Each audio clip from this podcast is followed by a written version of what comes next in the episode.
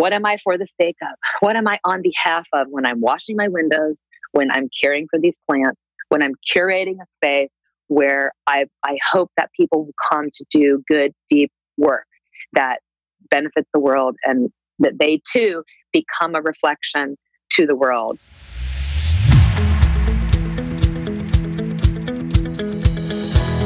Welcome back to the Impact Entrepreneur Show. My name is Mike Flynn, and I am honored to be your host. Our mission here on the Impact Entrepreneur Show is not just to inspire you, but also to help you tap into and begin to believe in your God-given potential and purpose. That's right, baby. We want you to not only be inspired, but experience breakthrough. And we do that on this podcast by interviewing incredible people who are using their experiences, their skill set, their platforms to have a game-changing impact in the lives of others. And here's the thing. None of these folks are simply sitting back, living a life of leisure. They have things to do, places to go, and lives to impact. Speaking of that, like previous guest Jesse Itzler, Dr. Cara Miller has spent time in monasteries, and one particular time she spent the bulk of her week shelling almonds. And as an encouragement, she was asked to reflect on the following question.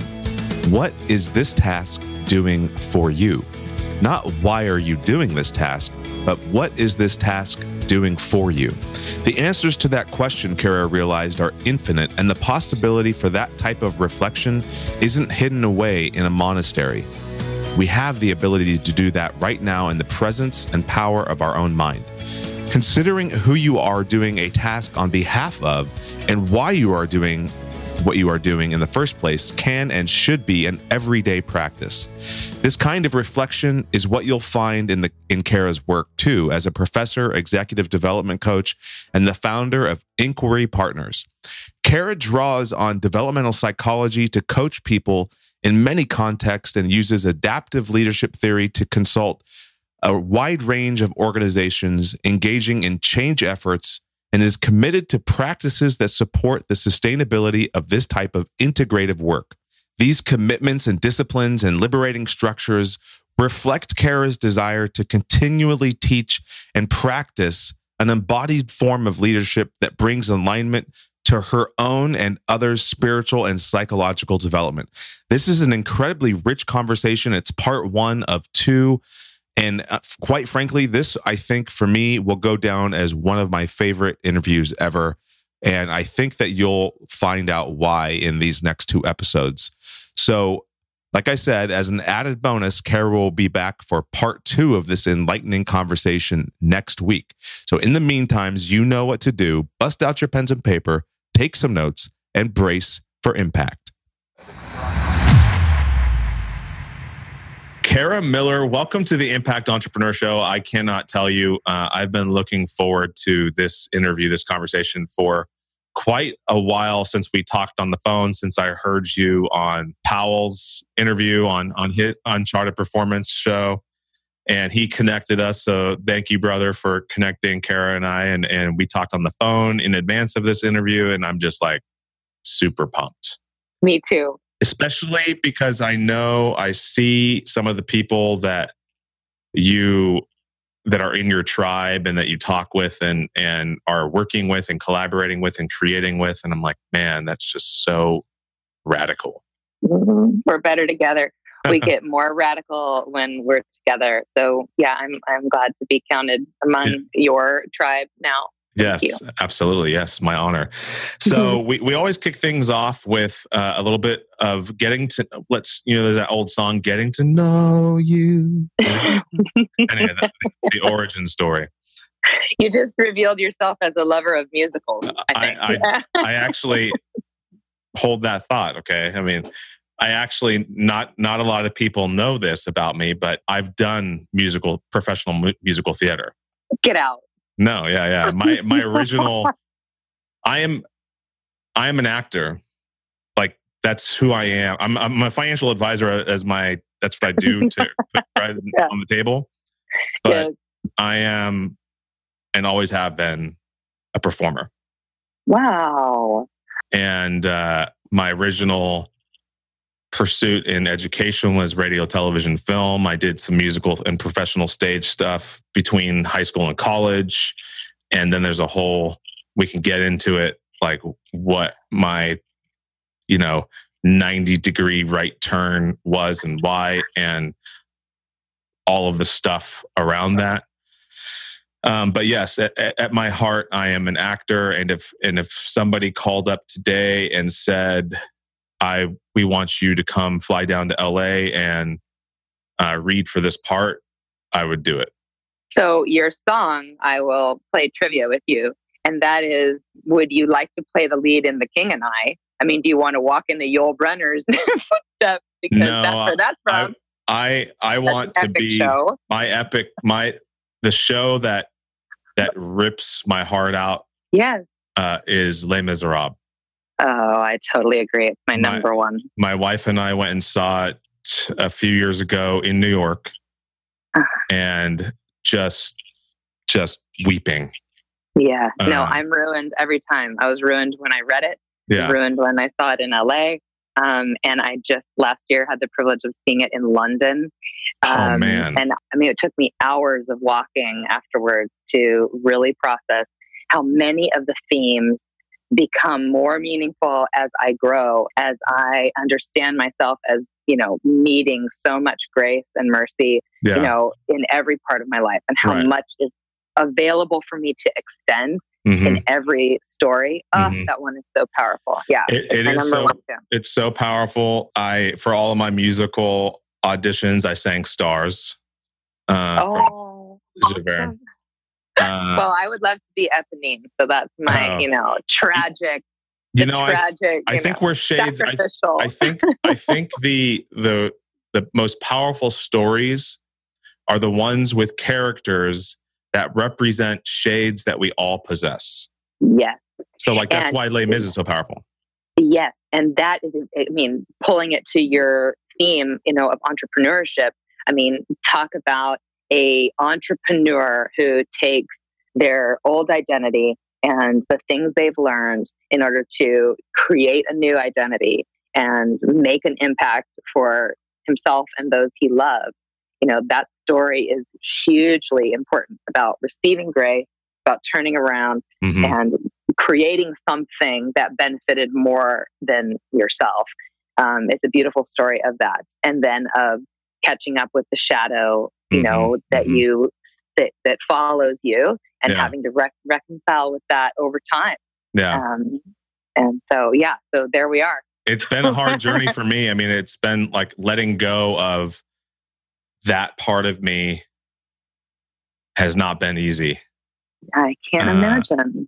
And the way it happened, and the bottom line is, and we could just start here and then we'll go back to your origin story, because this is about you, not me, but I'll just share it. I was pursuing acting, and I had a lot of people with domain expertise telling me that I should pursue it and that I was good at it and I loved it.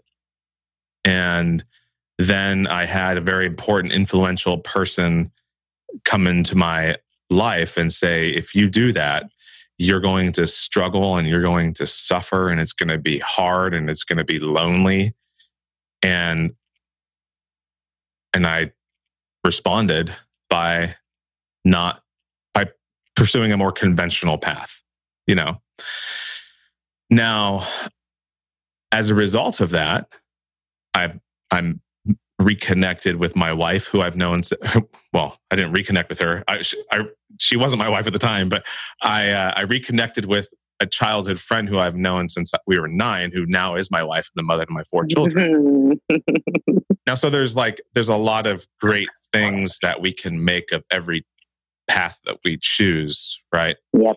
And we can take with us stuff. We could leave stuff. But for a long time, I chose to just carry a bag of resentment. Yeah. And I still struggle with it. Movies like La La Land really draw that out. Not resentment, but just a longing. Because I think that, and spoiler alert for people who haven't seen La La Land, but it's a really great movie. There's I think that there's actually three main characters in that movie. There's Mia, there's Sebastian, and then there's the dream, the muse, right? And they kind of all are weaving back and forth. And, you know, Seb is chasing his muse, Mia's chasing hers. Then there's this ultimately the third character, the muse, is actually love, right? And if they choose each other, they can still have, it goes actually to something that we're going to talk about. It's not an either or scenario. It's a both and, right? Yes. And it's a give and take. But we live in this world where it's so focused on take that I got to get mine before you can have yours. And so we end up missing out on all kinds of opportunity.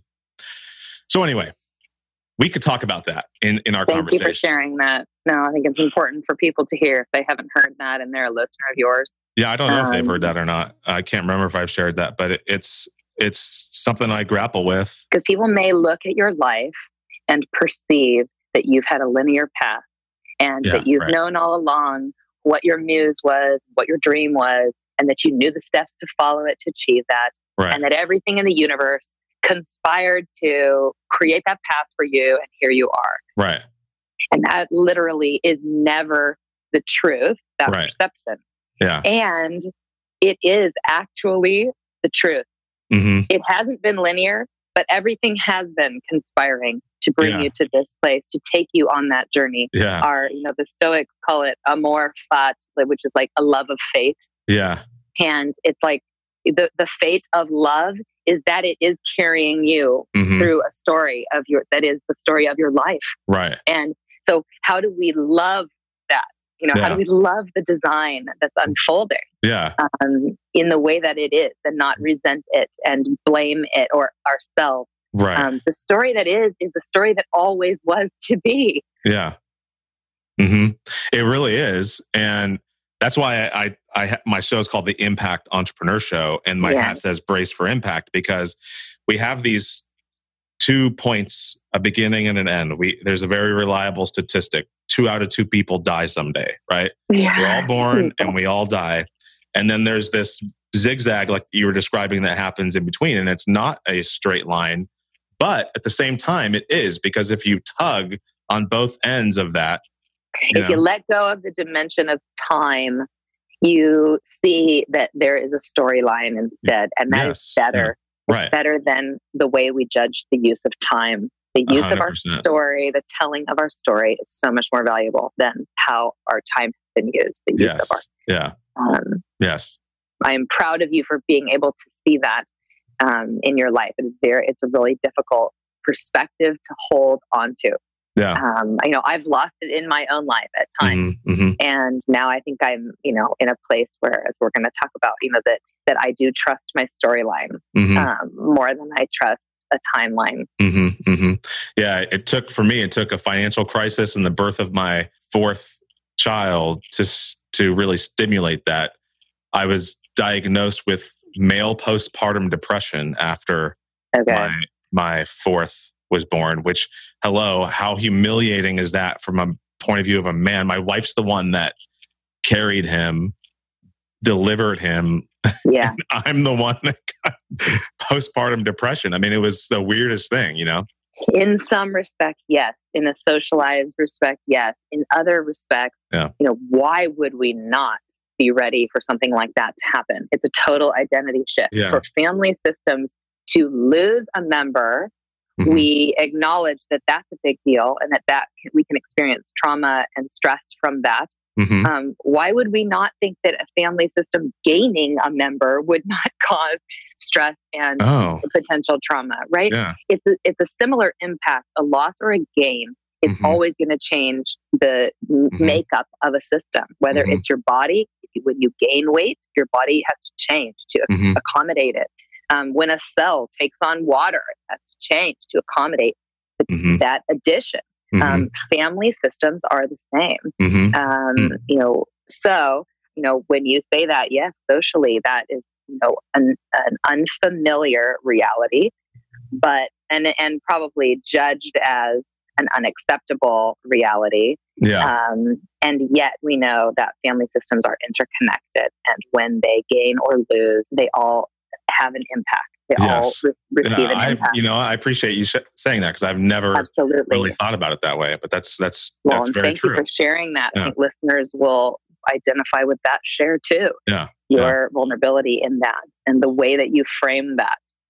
Thank you. Whether you frame it as a humiliating experience or whether you frame it as a real humanizing, experience for you, and understanding how amazing you're that connected to your wife and to your family system, that the shifting tides of it, loss or gain, would affect you that deeply. Mm-hmm. Yeah. Yeah. Thank you. Yeah. It was humiliating only because of the perceived expectations. Yes. Yeah. That I had on myself and nobody else had on me, Anyway. That thing, that's the damnedest thing. It happens in all kinds of situations. So back to the getting to know you. Who was your childhood hero? Wow, cool. My first one, you may crack up, but then let me give some context. My first one, what my family would answer, and I think what I'm going to have to really step up and answer to is, my childhood hero was Amy Grant. Yes. And, a Tennessee Christmas. And let me give you reasons why.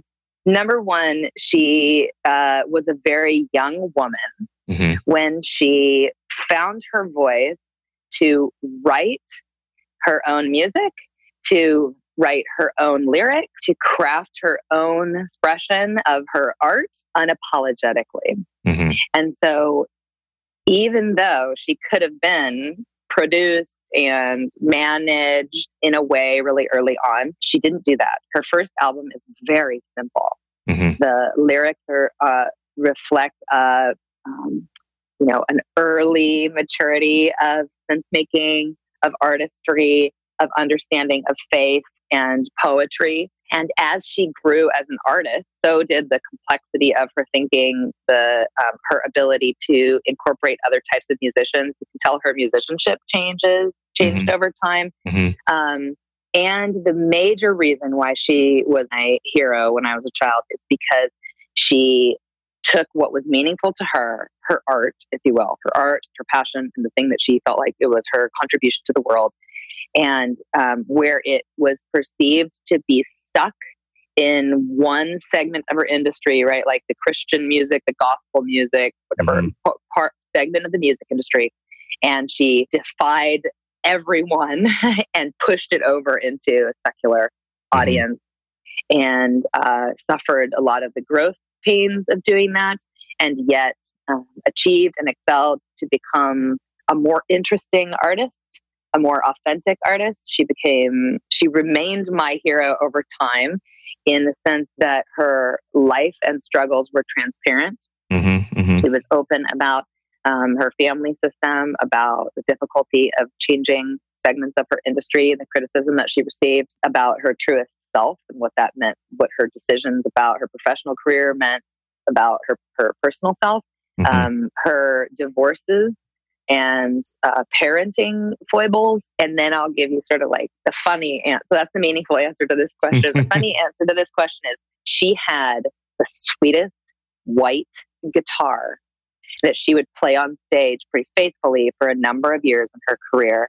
And I was totally obsessed with this white guitar and the empowerment that she had when she stood up there on her own on a white guitar with performing music that she had written. Mm.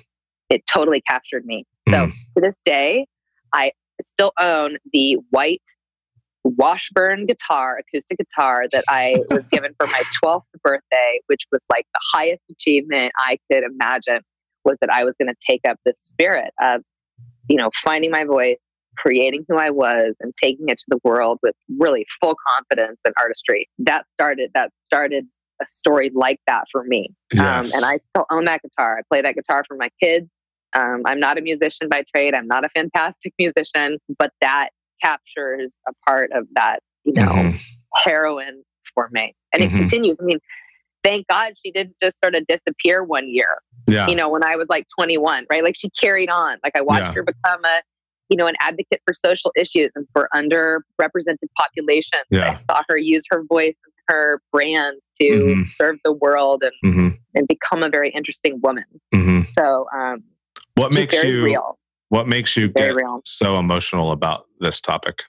Oh, it's right here. I mean, you ask someone about their hero, it's about their, you know, their projected self, their desired self, the ways they are attracted to the next version of themselves. Their, you know, the call starts there. So, you know, you talk to anybody about their call and immediately, you know, this is why I feel like I'm good at my job is, you know, I'm able to hold space for people's deepest call for when it began, where it's at now, and if it's been lost, how to reclaim and recover it and build the life that you need to around answering that call, because you will always be dissatisfied with your work and relationships, with your breathing, until you truly answer that call with your full self. I love that. I love it. You know what my favorite Amy Grant song is? Tell me. Mary's Song. Oh, interesting. Yeah. Breath of Heaven. Yep. Love it. Yeah. Yep. Yeah. I sing that at church. There's a gal that I've been singing with for like 20 years. Oh, wow. And so we'll sing that song together, and I'll sing the part that doesn't have anything about being pregnant in it, as from the point of view of from the point of view of Joseph. Wow. You know? Talk about tying together your experience of a father and how mixed and complex that's been. Yeah. You know. And talk about Joseph as a father whose story was very mixed and complex. I mean, you want to talk about having like postpartum depression in a man. I mean, this woman who wasn't even his wife, this like, you know, allegedly isn't even his baby.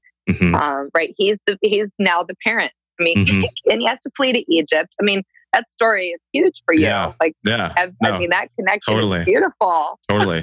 And there's this one song or one line in it it was sung by, you know, from the lens of Mary, but I'm frightened by the load I bear in a world as cold as stone, you know, and I just love that, because it's like what she's carrying is this great gift, right? That ultimately she said yes to sacrificing whatever her future might have been in order to give this gift to the world, right? Yeah. And so did Joseph. Yes. Yeah. Even though, you know, he didn't want to, right? Like he, you know, and so it's very interesting, regardless of one's faith background, to look at that story, to that microcosm, that little part of the whole Judeo-Christian narrative, and ask themselves, would I do the same thing?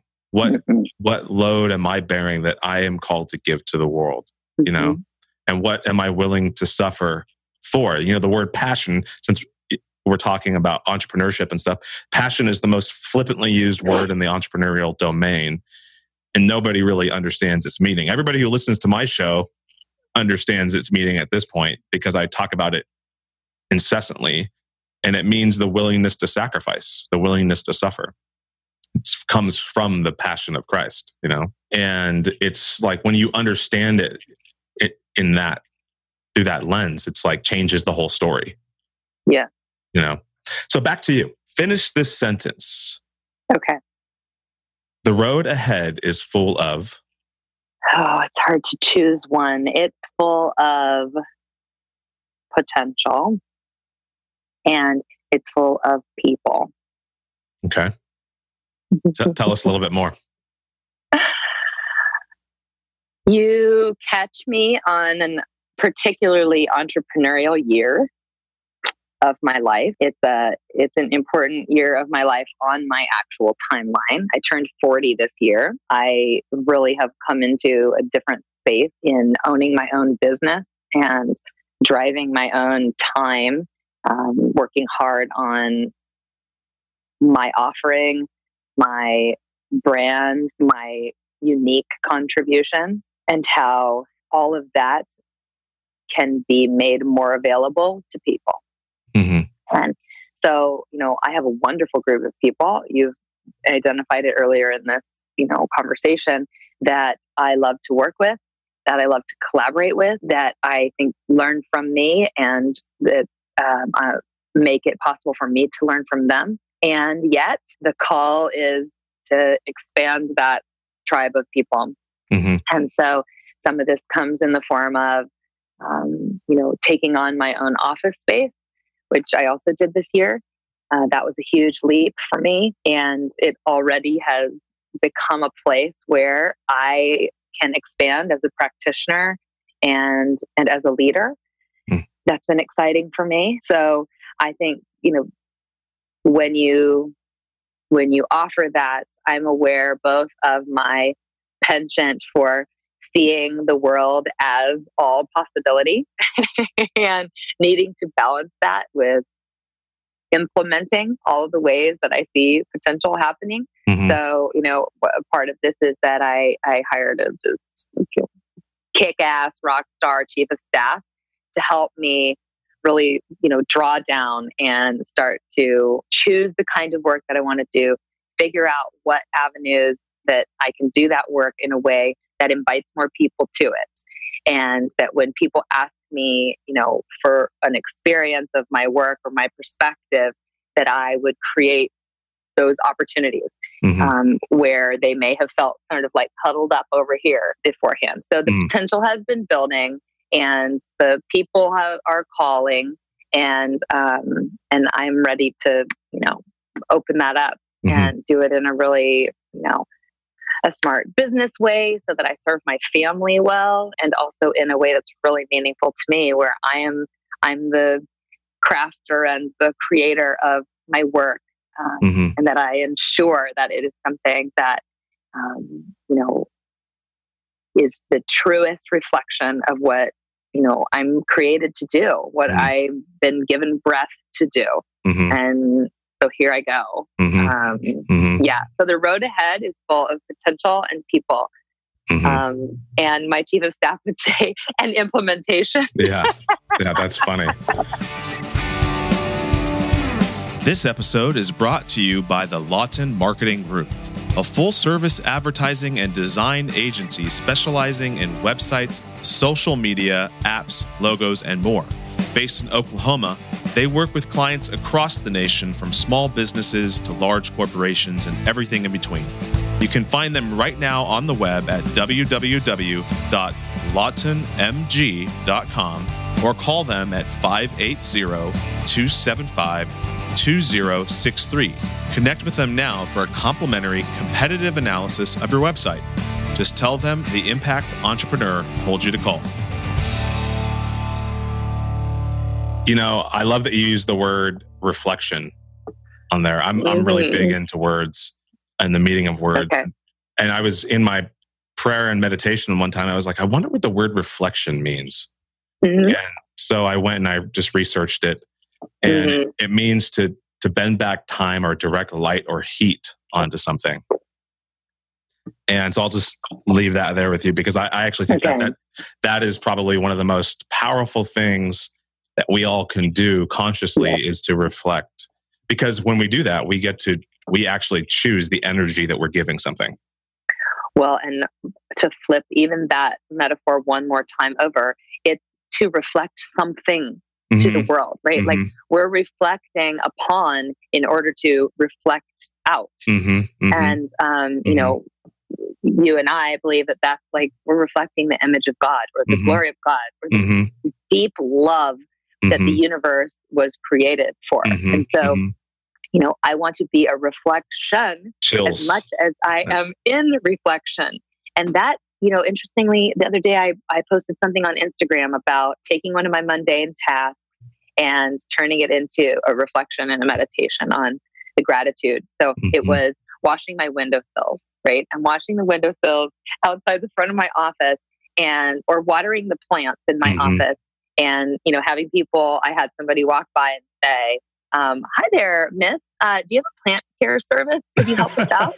And I'm thinking, yeah, like how intriguing that like these routine tasks of caring for, you know, the things that have been given to me, the things that I've earned or the things that I'm stewarding, and turning those into spiritual practices that make me more fully a reflection of what I want to be the reflection of. And so, you know, reflection in action, or, you know, the book by Brother Lawrence. I don't know if you've heard of this book. It's a really short read book by Brother Lawrence, who is a monk, was a monk who wrote a book called The Practice of the Presence of God. And he talks about washing dishes as a spiritual discipline, as a meditation on why he's been given breath to do what he's doing. Why? Oh, you know, my gosh.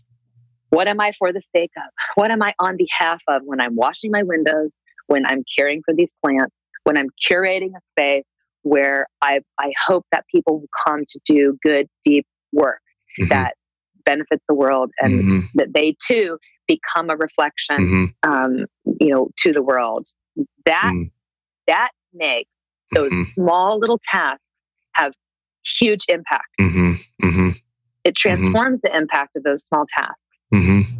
It compounds. And, wow. That has been so important for me to learn over time. Yeah, totally. You know, there's so many things that just come to mind from that example. But, you know, there's this guy named Jesse Itzler, who's a very successful entrepreneur. His wife is Sarah Blakely. She's the founder of Spanx, and and they're both, those people are awesome, but I hate those things. Yeah. I refuse those things. But it's super amazing. A lot of people depend on them. He found himself out of balance in his relationship with time. We've been talking about time a lot, and so one of the things he did to reconnect is he actually decided to go to a monastery with monks for 2 weeks. Yep. One of the tasks that they had him do, because there was a retreat there for 150 people, is do the dishes. Yep. And he was looking at this brother or this monk, and he said, "Look, I got 150 dishes to do." He's like, "No, you don't. You just have that one." You know? Yeah. And it's like, wow, you know, it's so true. We get so overwhelmed by the sheer volume or the size of whatever the potential task is that we lose sight of the incremental step that we need to take to get from the one dish to the 150th dish, you know? Well, and that's interesting. I too have had the opportunity to take time in monasteries, just working, and sometimes in silence. And one particular time I spent a week there, and a lot of the work that I was doing was shelling almonds. Oh my gosh. Because they had an almond grove and we were shelling almonds, and what the encouragement that we had together is what is this task doing to you? Not why are you doing this task, but what is this task doing for you? And the answers to that question are infinite. You know, if you think you only have 2 answers to that question or 3 answers to that question, like it's way beyond that. It's softening my ego. It's giving me a sense of connectedness to, you know, creation and what is grown and what is consumed and, you know, how the earth provides for our nourishment. It is giving me a sense of like, you know, my vulnerability and weakness. It was really hard work to do. Actually, my fingers were not tough enough to do the work. There were so many lessons in it, I guess, is what I would... Shedding your shell. There are illustrations in there, you know, forever. But the possibility for doing that doesn't only exist in a monastery. You don't have to stop for 5 days and shell almonds to like figure this shit out. You know, this is an everyday thing. This is a, you know, who am I on behalf of? You know, what is this for the sake of? And that requires some imagination. Yeah. But dude, those are freaking powerful. Oh man, I love it. You know, we're like cut of the same cloth. You know, I mean, like Do you drink bourbon? Because we should go hang out and have some bourbon. I do. Okay. Yes, I do. Smoky bourbon. Oh, nice. Nice. Okay. Recently, I had bourbon with bacon in it. Bacon bourbon. Bacon-infused bourbon? And then a piece of bacon in the bourbon. Oh, yes. Dang. I was in North Carolina, and it's local there. And, oh my gosh, it was such a treat. Yeah. That sounds heavenly. Yes. An old-fashioned is my drink. Oh, yes. Two cherries. So anybody who's thinking about, yes. If you need a favor. For me, it's either an old-fashioned or a Manhattan or just a nice, neat bourbon. Yes. Know? Okay. Yes. Since you gave us a book recommendation, I will give you another really amazing book recommendation. Okay. It was written in like 1975, I think, but it is about prayer and meditation. It's called Beginning to Pray by Anthony Bloom, who was an Orthodox Russian bishop, and it's just remarkable. It's about prayer, but it's also like about us as human beings and the fact that God willed everyone into existence. Like that part to me, just like we can become so about what's in it for me and getting mine and all this stuff that we forget that even the people that we don't share anything in common with, the one thing that we do share in common is that we have all been willed into existence. And it's really, really crazy to think about. Well, okay. So how do you translate that into, a motivation, or what's meaningful about that to you? To me, it's like, when I think about that, if I'm consciously thinking about it, which I don't always, I'm not, because I'm human, right? So I have to empathize and understand that, number one, even those that understand that we're all created by an all-powerful, loving God, we lose sight of it. Okay. Because of our own humanity and life, right? I also know that when I'm feeling suffering, when I'm feeling hurt or discouraged or challenged by something, that someone else is too. And conversely, when I'm feeling joy or euphoria about something or excitement about going to the Blake Shelton concert with my wife today, it's that someone else is feeling that too. And if they're not feeling it, they deserve to feel it. There was this great sermon I heard once that the number one problem with love, if love is the answer, right? The number one problem with love is that everyone wants to be loved first. Instead of giving it away. Right? And man, that is hard. Well, and what's so cool is like, dude, we have the answer to that question. Like, He who first loved us. Right. Like, I mean, but we were willed into existence, but out of love. Right. That compulsion was a desire to be in relationship with us. So love willed us, to life. And you're right. The conscious memory of that very fundamental fact that he first loved us before we even had breath. That is the reason why we were given breath, is because he first loved us. Should shut us up about that need, right? Yeah. Well, I need to be loved before I love. Okay, well, that's already been taken care of for eternity. So now what would you like to do with that? Yeah.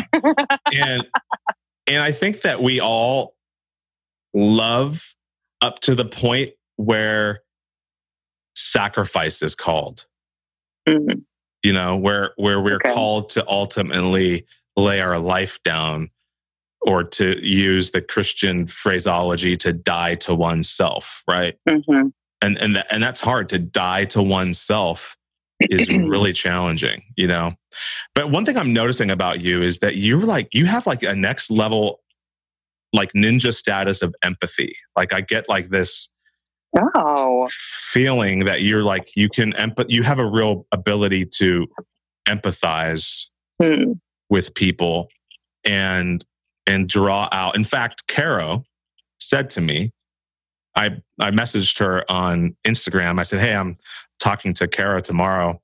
Anything that you want me to talk to her about?"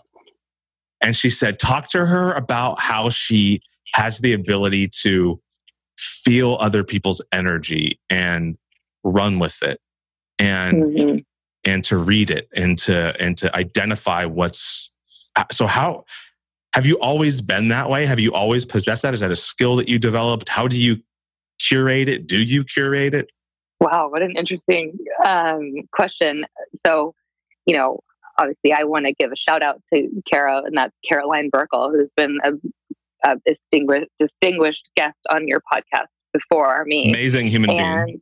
Amazing human being, and a soul friend of mine. And so, you know, I'm thankful for, you know, that, you know, mutual connection, and for her ability to see me, to see my gifts, and to be able to talk about them. That's a really special thing, to be known, to be seen, and to be valued for what you're good at or what you've been gifted to do. Thank you for the ninja comment. That one feels really cool to me. So, like, if I had a really you're cool the white version ninja. Of a hero, I would like to be a ninja, some kind of ninja.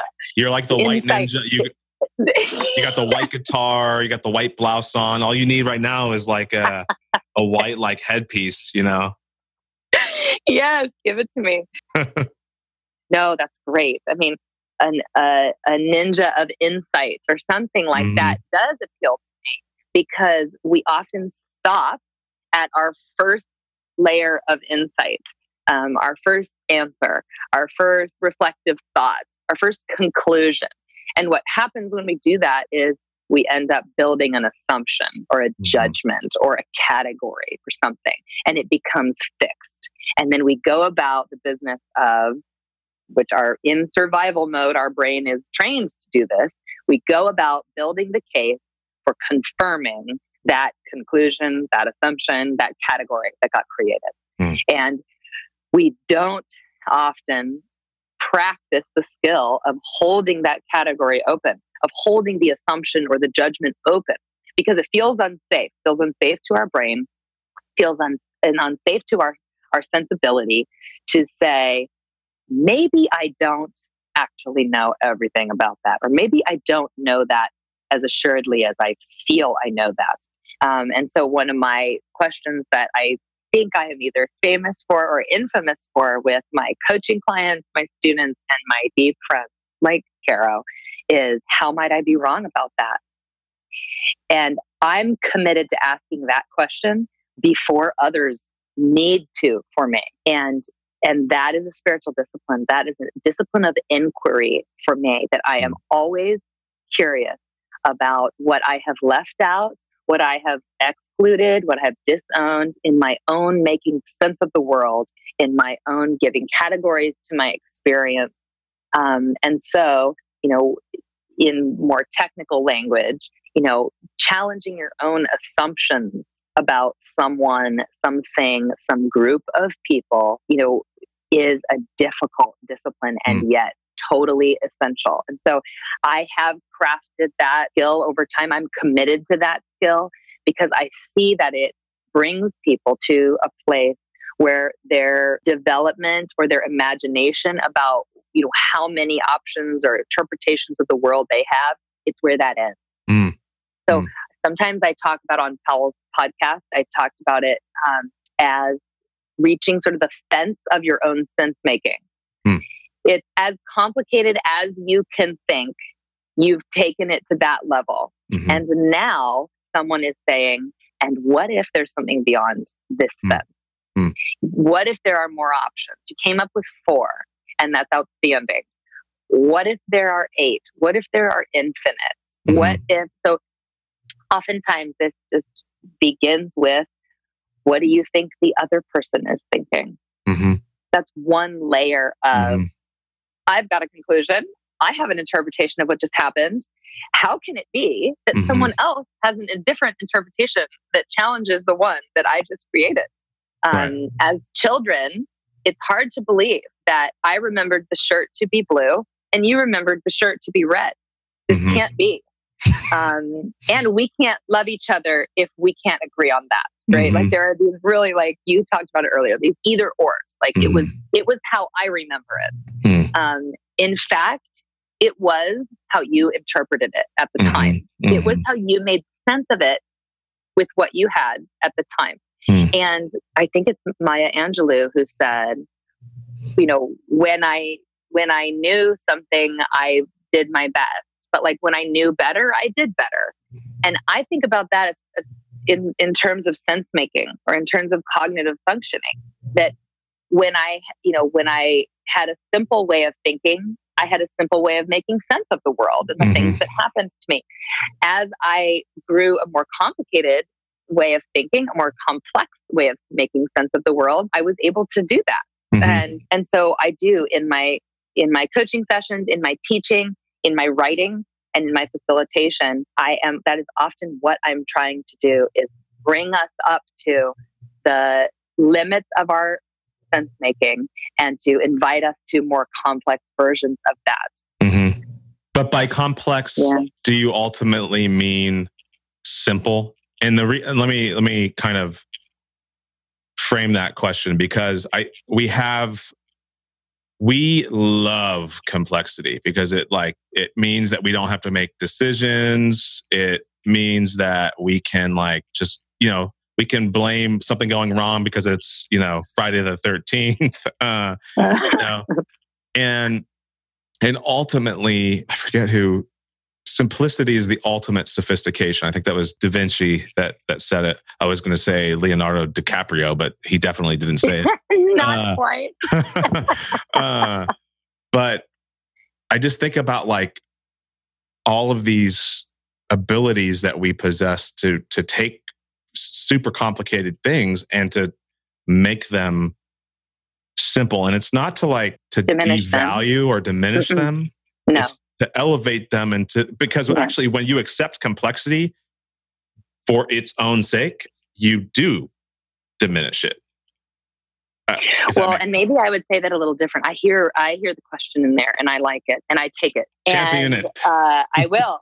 And that is that developmentally, right? So I study and teach developmental psychology, and we understand that as people grow in their cognitive functioning, that the more complex they are able to think, the more grounded they need to become, because there is the temptation to, like you're saying, to sort of become untethered from the reality of what that complexity can do to serve the here and now in real time. Mm-hmm. So it is a discipline and a skill to have the complexity of thought and to be able to bring it to ordinary time. Mm-hmm. And that's what I think you used the word sophistication. And so I would say yes, that the more sophisticated your thinking is, the more clearly you know how to bring it to ground, to bring it to real time, to bring it to the here and now, into an active place that we can actually live it out. Mm-hmm. And my best filtering question for that, for your complexity, so this sort of shadowy side of complexity, complexity is so awesome, it's shiny, it's exciting, it's whatever. But it also has this shadowy side where it's okay, but where did it take us? Right. My best filtering question for that is this useful?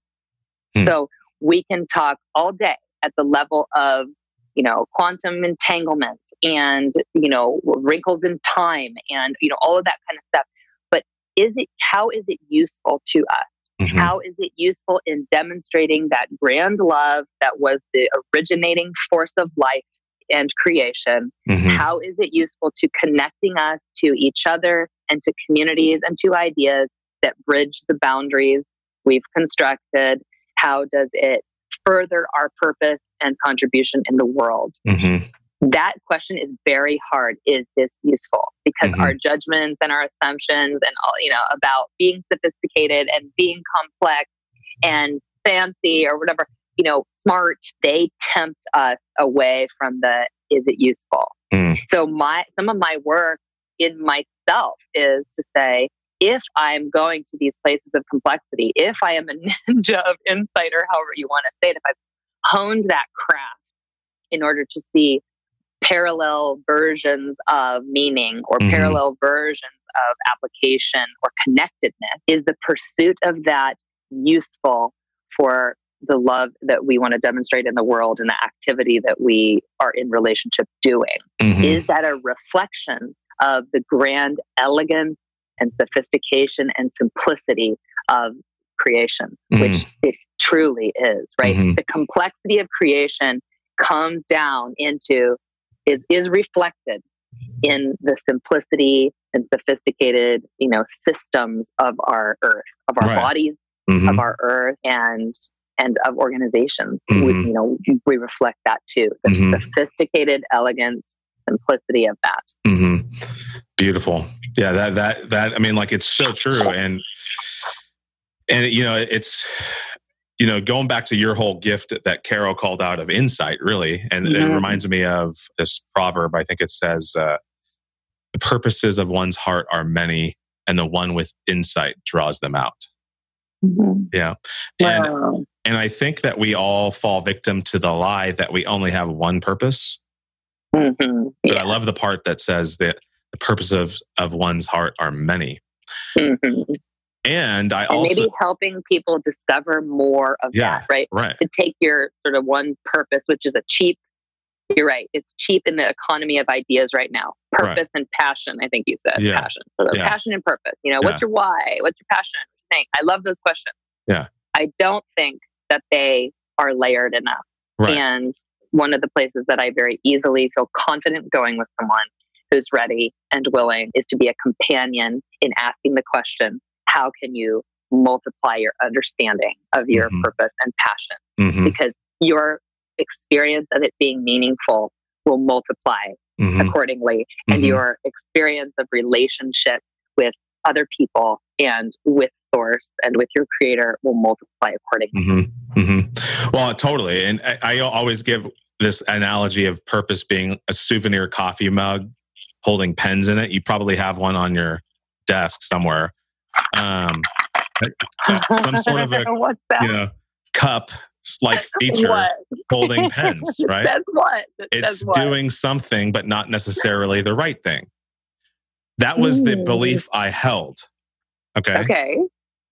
But after further reflection, that receptacle is still the receptacle. It doesn't change it. It's still facilitating something. Okay. Right? It may not be ideal. It may not be ideal for my coffee mug here to have pens in it. Maybe it should have an old-fashioned or something. It wasn't its created purpose, you're saying, right? It wasn't what it was intended to be used for. But just because it's not being used as intended doesn't mean it's still not useful. Right. And I think that what people get caught up on is this whole idea of I'm not being used for my intended purpose, therefore I am not useful. Okay. And I think that we see that a lot with people who have had their whole and Caro and a lot of Olympic athletes will talk about this. Their whole entire life has been designed to serve this one purpose, and then it ends. Yes. And so they have this whole question of usefulness. Thank you to this week's guest, and thank you for listening. If you missed any of the key points and highlights from my conversation, we've got you covered over at theimpactentrepreneur.net/podcast for show notes to each and every episode. And while you are there, check out Flynn Wealth Strategies and Insurance Solutions. You can do that by visiting FlynnWealthStrategies.com. The Lawton Marketing Group and the Podcast Masters. We could not do this show without them and with all of their support. Now, until next time, go make an impact.